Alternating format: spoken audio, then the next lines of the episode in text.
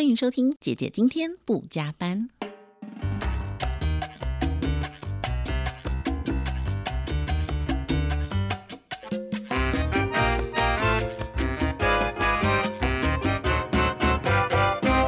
在今天呢，邀请到的这一位是我自己的好朋友，然后也是我非常喜欢的一位导演，他是黑糖导演黄家俊。你好，嗨，志平，各位听众朋友，大家好，我是黑糖，欢迎黑糖。好，黑糖导演呢，从很年轻的时间就开始拍片了，那这么多年来，几乎他的纪录片都有非常好的成绩。那他在二零零六年就拍了，算是第一部纪录片吗？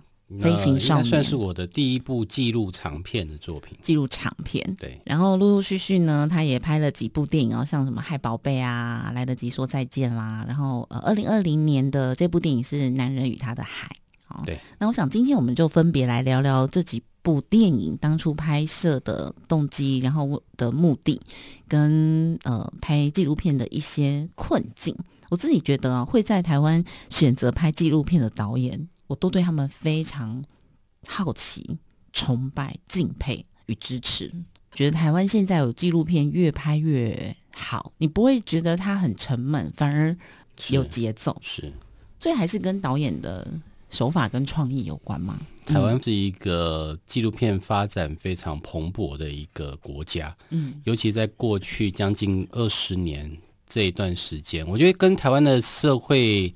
开放或者说民主自由是有关系的。嗯，过去很多不能讲、不能够拍、不能够播出来的东西，其实呃，借由创作者的摄影机或眼睛，哦，这些题材一一都让观众看到了。当然，这个可能有它的一个整个整个发展历史。但对我来讲，纪录片它除了这一个优势之外，它有一个另外一个优点，就是很容易上手。嗯。它不太有什么门槛，不管是技术或者是资金上的门槛，就是你今天有心想要创作，你在电影里头选择的纪录片这样的类型，你拿了一台摄影机，尤其是现在你连手机都可以拿起来拍嗯，你就可以开始当导演。就可以开始完成第一部作品。它不像剧情片或者是呃其他的商业的影片，它需要有一个很庞大的团队，然后要有好像设备要很精良，甚至要演员。光那个想到你那个经费就不知道从何而来了。嗯，所以我觉得纪录片反而是很多有兴趣影像创作的一个很好开始的一个创作的形式。嗯，所以觉得这反而是。呃，其实这将近二十年来，台湾其实累积了很多呃纪录片精彩作品的一个最重要的原因。嗯，一直以为纪录片是最难入门的，你一定要很有经验或是很有技术的导演才能够拍纪录片。但刚刚黑糖跟我分享是门槛很低，这为什么我会这样误解呢？应该是说，大家可能呃，你实际上并不是这么多民众，他是有机会在生活当中去接触到纪录片，除非你本身就是一个非常喜欢看纪录片的人。嗯，大家都会觉得好像纪录片跟我们的生活娱乐好像会有点距离感。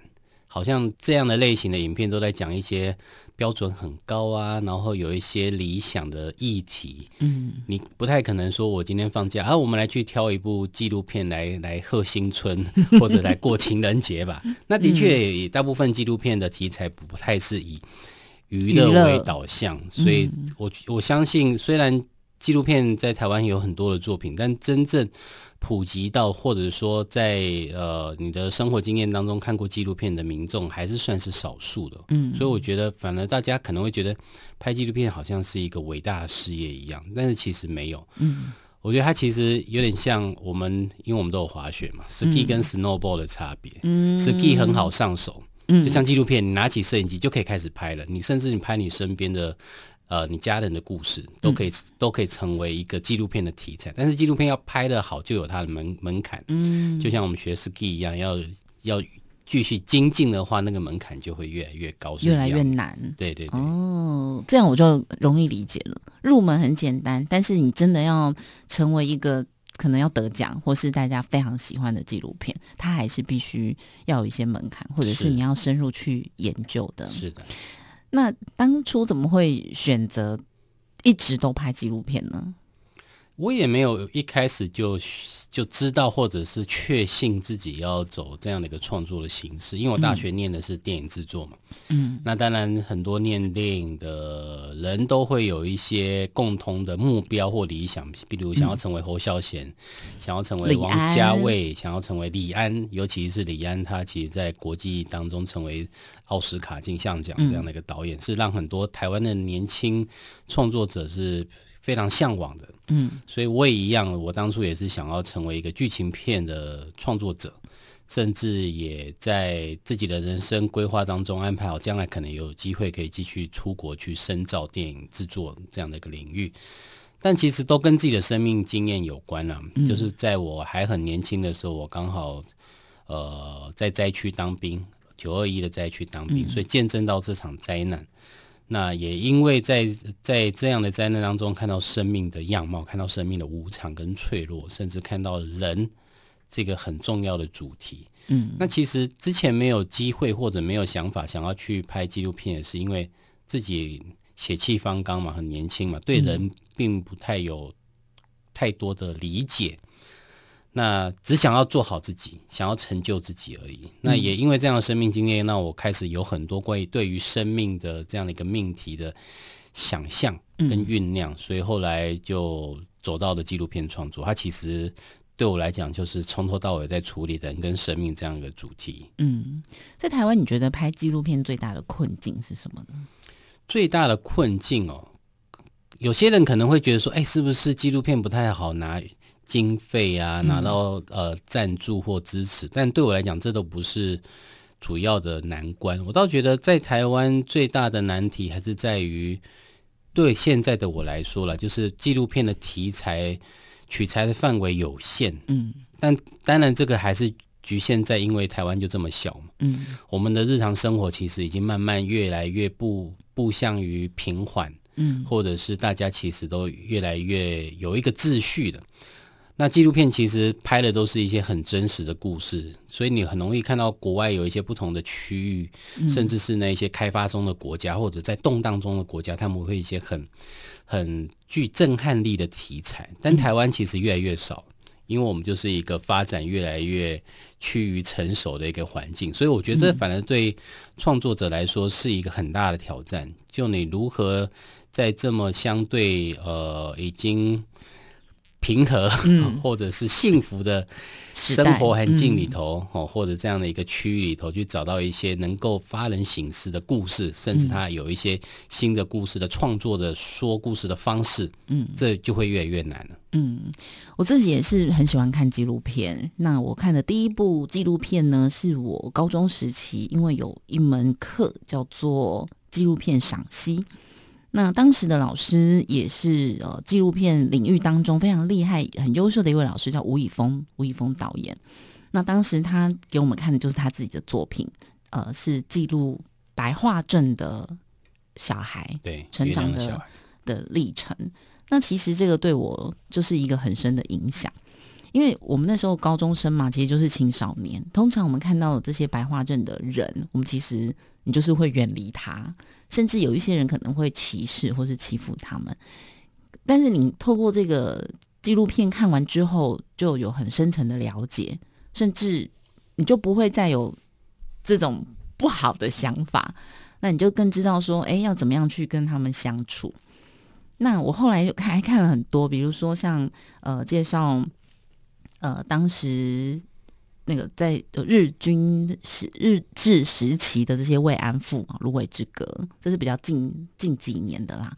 还有讲这些台湾移民来台湾劳工的这些生活故事啊。那另外也有一部是呃介绍台湾的这种长照照护这些算是失能失智者的这些照护者的故事。那我每看这些的故事，我都很感动。就是说，我们一个人的体会有限。就说，刚刚黑糖导演提到嘛，我们的生活因为趋近于于一个很好的发展。如果我们的家庭没有接触到这些人，第一个，我们可能不会遇到这些长照的看护，我们可能不会呃接触到这些所谓外劳。那这些透过电影，我们都可以去了解哦，原来他们的生活是这样，他们的需求是这样，他们需要被帮助的是什么？好，所以我觉得透过纪录片，我们可以看到很多很多跟我们生活不同的。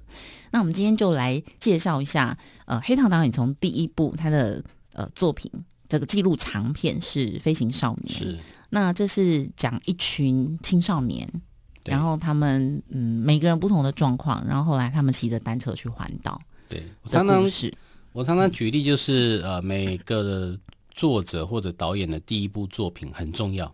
嗯，因为它会奠基你的创作的价值观跟它的风格方向，某种程度像初恋一样。哦，你第一个爱上的人，然后你的恋爱的经验，其实都会影响到你之后在爱情或情感上的一个价值的建立。那刚好《飞行少年》也是我很重要的第一部长片的作品。嗯，它记录其实在花莲光复乡一个安置机构——兴旺爱少年学院里面这些未成年的孩子们的故事。嗯，那他们也可能因为年纪小，家庭又有一些特殊的状况，嗯，所以可能犯了一些错。哦，所以被安置在那个地方做感化教育。嗯，那二零零六年那一年，他们就是学了呃骑一轮车、单轮车。嗯，后来在夏天去环岛一千公里二十天的故事。嗯，片名叫《飞行少年》，是因为其实这些孩子在过去这部片还没诞生之前，他们有一个名称，其实也是一种贴标签的名称，叫做“飞行少年”，但是是非常行为有异常行为的孩子，他是比较负面的形容。嗯。但呃，在这么一年的拍摄里面，我跟着他们就是环岛一周，然后看到他们骑上单轮车那种，仿佛抛下一切，然后非常自由、带着希望的那个样子，很像飞翔。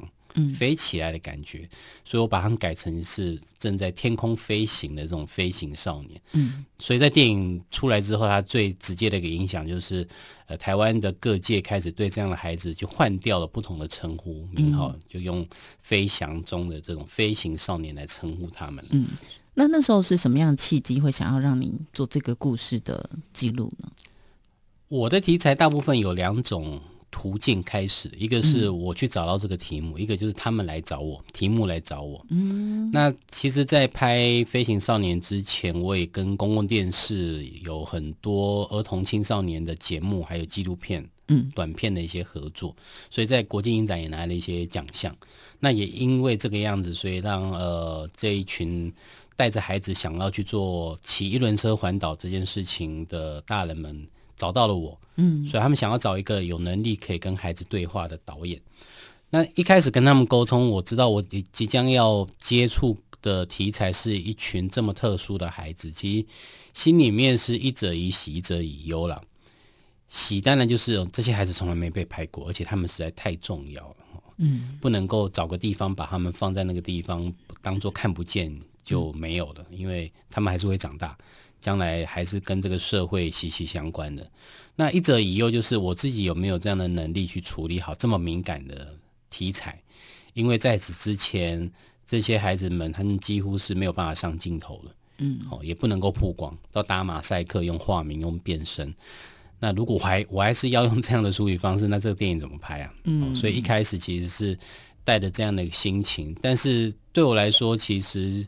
有一个好的题目，一个独特的题目，其实已经成功了一半。所以无论如何，有再多的问题，都还是要去面对跟处理。这也是创作者必然要去经营的跟面临的一个题目。嗯嗯，我觉得纪录片导演最厉害的一点，就是说要跟所有被拍摄者做长时间的沟通。因为一般的电影都是演员嘛，或者是想要成名的演员，所以他们都是接受过训练的。只要导演跟他说你这要怎么做，你那要怎么做，其实他们都会想办法达到导演的要求，是回家练什么的。但是，一般纪录片被拍摄者都是素人，也可以要求他们说，你回家要练习哦，我们明天要拍什么什么，这个镜头要。做什么样的呈现？所以你回家要练习什么什么什么的，应该不太会这样，对不对？当然不会，也也对我来说也不可以这个样子了。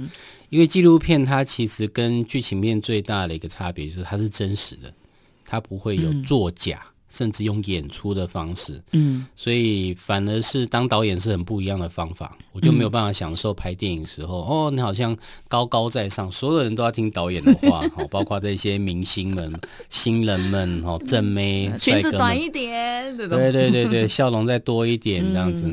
其实很多人想当导演，是因为想要去成就这种满足感，但纪录片刚好相反。纪录片的导演仿佛就是要消失在现场，是无形的，大家对你的存在是非常无感，甚至觉得轻松自在，这样才有办法去捕捉到他们最真实的样貌，甚至他们可以回复给你最自然，而且是发自内心的一些想法跟说法。那我觉得这就需要去做调整，怎么样子可以让一个导演带着摄影机在现场是不会觉得奇怪？这就需要花很多时间跟心力去经营。所以拍纪录片对我来讲就是很长一段时间的一个旅行。你到了一个不同的文化，或者到了不同的一个国家，到了不同的这样的一个呃民族的生活的场域去跟他们相处，因为你必然是跟一群跟你很不一样的人在一起。所以我觉得这要花很多的时间去彼此认识跟适应，因为像以这个题材啊，《飞行少年》里面这么多的青少年各自有各自的呃个性问题，尤其是这个青少年，大部分都是个性比较独特，有自己的想法。会不会有遇到那种，就是他说我不就不想被拍？那虽然导演可以隐藏的很好，可是就是有机器在那，心中一定就是会有一种芥蒂吧？因为像我。如果我想象是我的话，我不想被拍，可是你还是要正常的去做某些某件事情。但是摄影机就是在那啊，怎么样去让它自然，而这些被拍摄者不会觉得尴尬或是做作呢？呃，当然你说的情况都有，嗯，有很不想被拍的，他就是强烈表达说不要拍到我，嗯，也有那一种很希望被拍的。但我觉得其实能不能被拍或者想不想被拍，其实都是一样的，就是对我来说。能不能拍到他，并不是首要的重点，而是你要去理解这个人，他现在说这样的话，做这样的行为，有这样的反应，他真正背后的状况跟他的原因是什么？嗯，他不想被拍是真的吗？还是他其实这只是一种自我表达，或者是他希望你能够再跟他多认识，让他也多认识你之后，他才有办法卸下心防，答应让你拍摄这件事情。所以我觉得在拍摄的现场。我通常不会一直拿着摄影机一直拍，我反而是放下摄影机的时间是最多的。那在干嘛？其实就是在沟通、了解，甚至是互相的理解。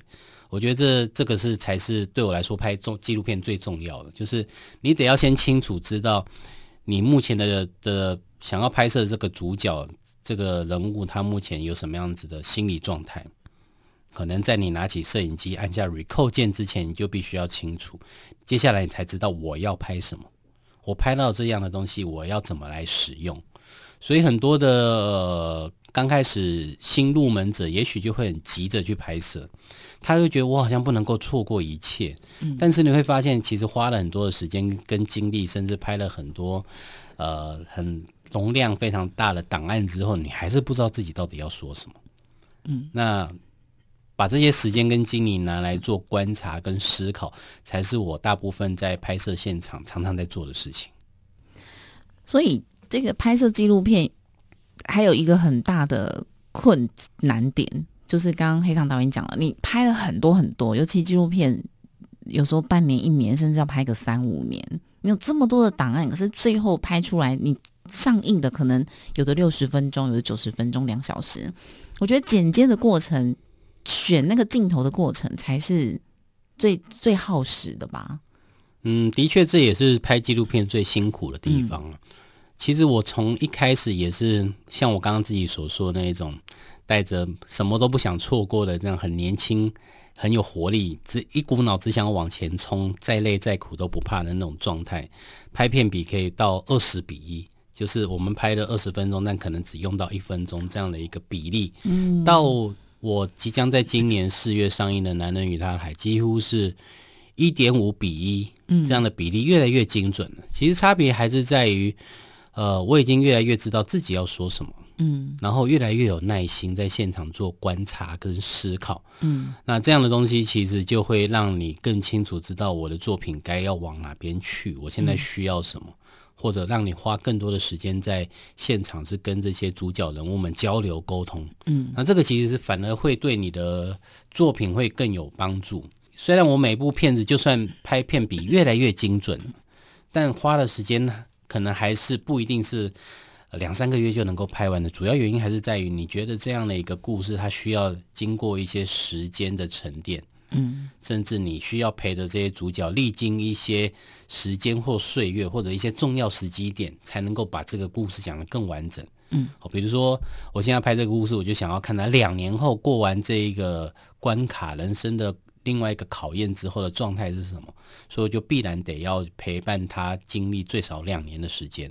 但这两年未必我一直都在拍摄，或者一直都在做记录，而是我只是在等。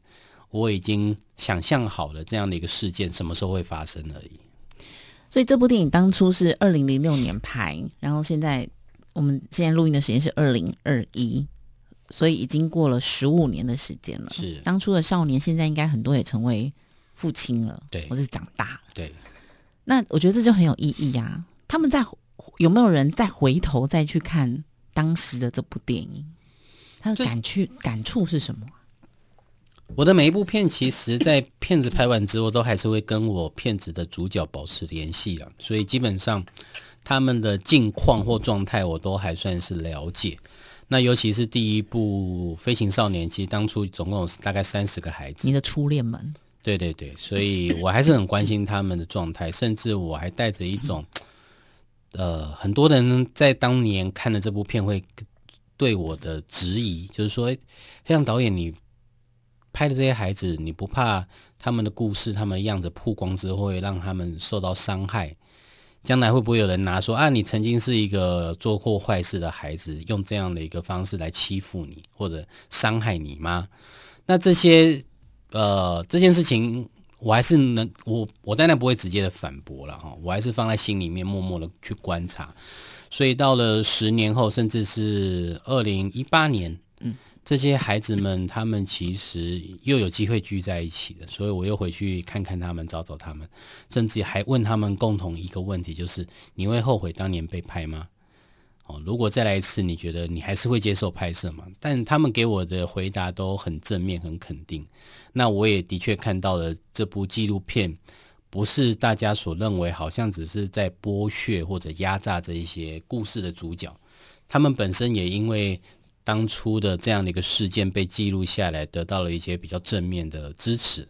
有些孩子就告诉我说，其实，在他们成长过程，很多时间都想要放弃，甚至想要误入歧途。但是回过头来，他们都会记得还有一部纪录片，当年还有一起去环岛这件事情。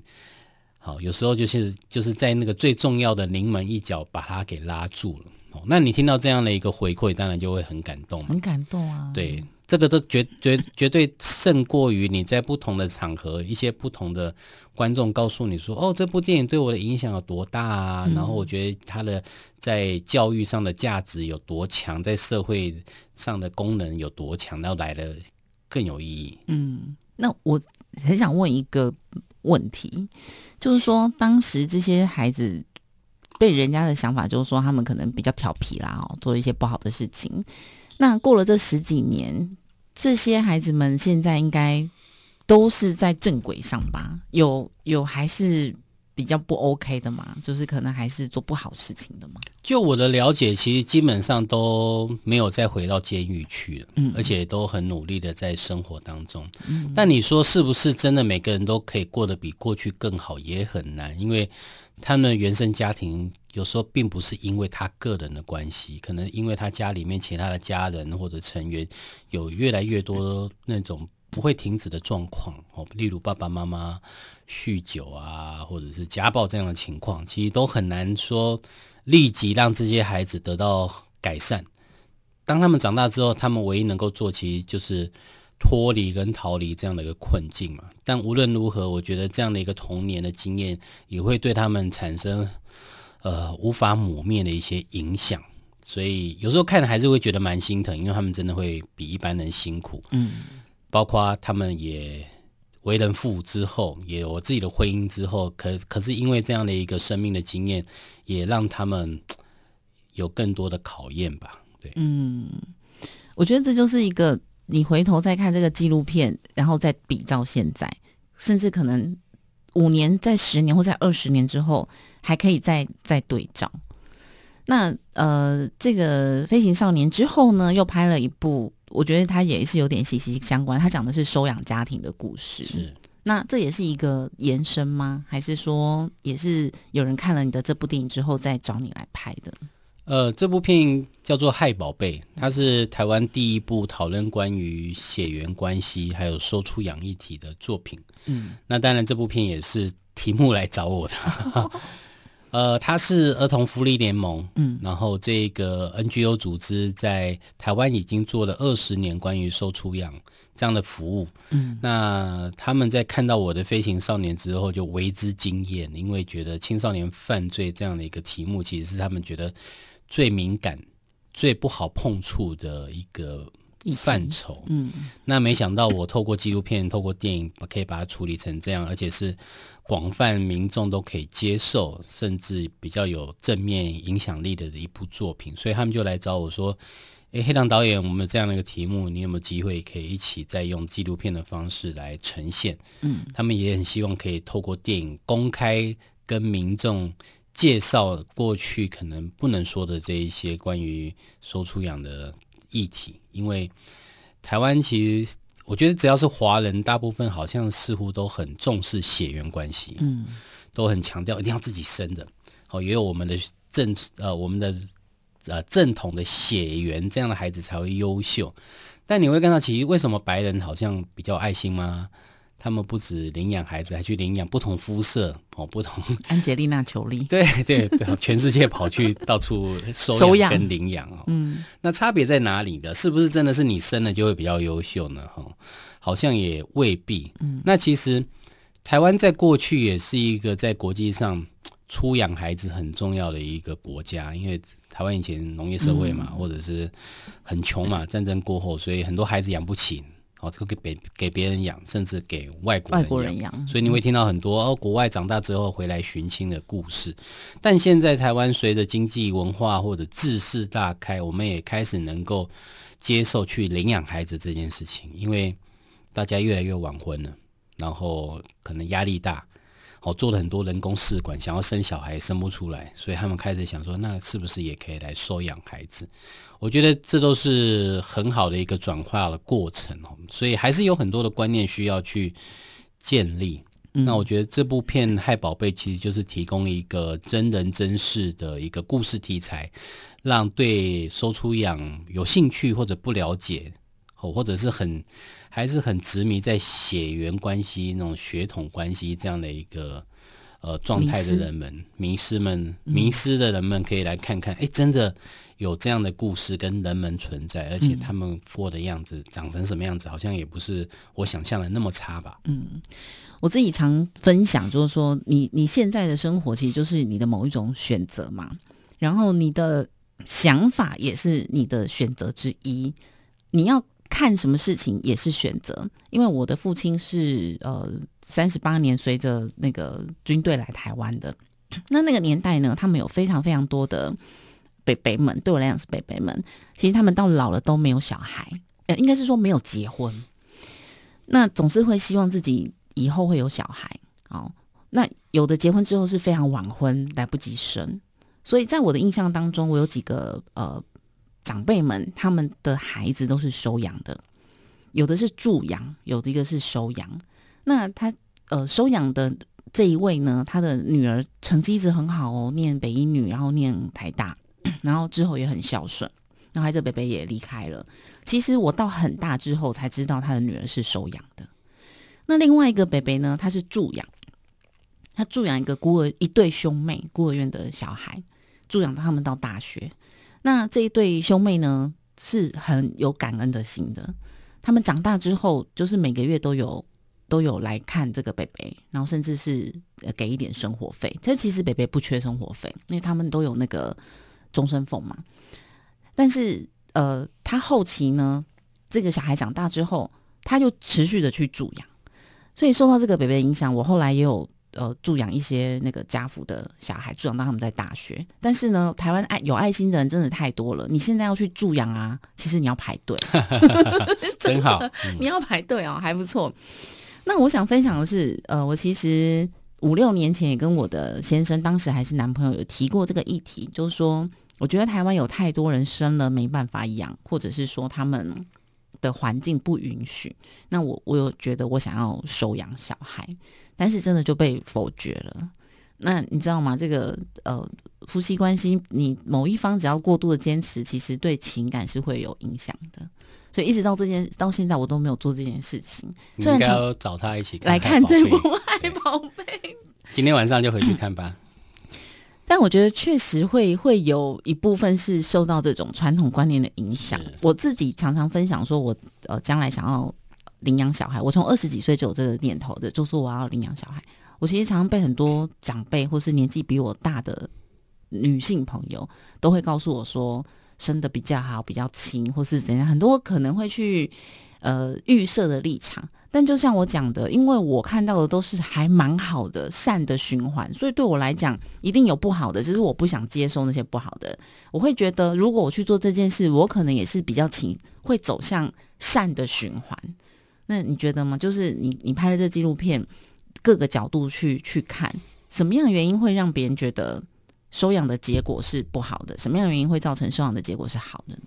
我觉得的确就像你说的，我们人做的不同的决定跟选择，绝对都是跟他的生活或生命经验有关。嗯，因为你从小看到这些 baby 们嘛，他们去收养或助养，所以对你来讲这件事情是很自然，而且是有可能也在你的生命当中成为一个选择。那也许你的先生在他的成长过程当中，并没有机会看见或认识，所以对我来说，纪录片其实就是提供这样的一个途径，嗯，让大部分在生命经验当中不会太有机会去接触到各式各样经历的人，有机会透过故事，嗯，然后给你一个很直接的一个真实的样貌。我觉得他会打开一些窗、一些门跟一些机会，嗯。所以，嗯，我觉得倒也未必真的是他们就真的是否定或否决，只是他们没有机会看到。所以，也许有机会，我觉得纪录片会成为很多不同题材，呃，朋友跟家人之间的一个沟通交流的一个好的素材。所以，嗯，你看是不是？所以你这个电影也可以几年后你再重新推出。其实，其实现在很多的那个网站上可以看电影的网站上都可以点选。是，就付费就可以看了，对不对？所以听众朋友们赶快去看一下，真的。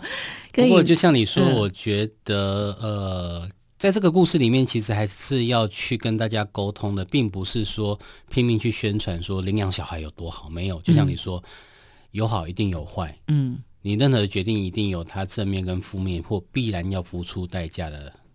部分，那就像你自己生小孩也是一样，嗯，因为我现在是一个三岁的孩子的爸爸，一样啊，就是教养孩子，不管是不是你自己生的，这些该要经历的全部一样都少不了，嗯，很是很累，你会很生气，你也会想要放弃，差别只在于你当你很生气，情绪是负面的时候，你会不会把它转化成，就是因为他不是我生的，所以我才要去承受这些，但不是。其实小孩都一样，都一样，嗯，就像谈恋爱一样嘛，你还是一样会有甜蜜期，会有风暴期，甚至会有决裂、分手，会有很多争执。嗯，那我觉得领养小孩或者照顾小孩，其实你就应该要把它当成是在谈一场恋爱，你要好好去经营关系，嗯，好好的去处理每一段感情当中会出现的这一些风暴，而不是逃避他。或者是当他来的时候，就是要急于去结束这样的关系。嗯，好，今天呢，时间我们今天时间到了，那下个礼拜呢，我们再继续来分享其他的值得推荐、非常好看、一定要看的纪录片。那接下来这几部呢，呃，故事的题材也都不一样，也是我的作品吗？也是你的作品吗？所以我们下礼拜还会再见面。当然，我也很好奇，就是说黑糖导演常年拍纪录片，那影响他的电影是哪些？会影响他的纪录片，跟他最喜欢的导演有谁呢？那我们下个礼拜再请黑糖导演继续分享。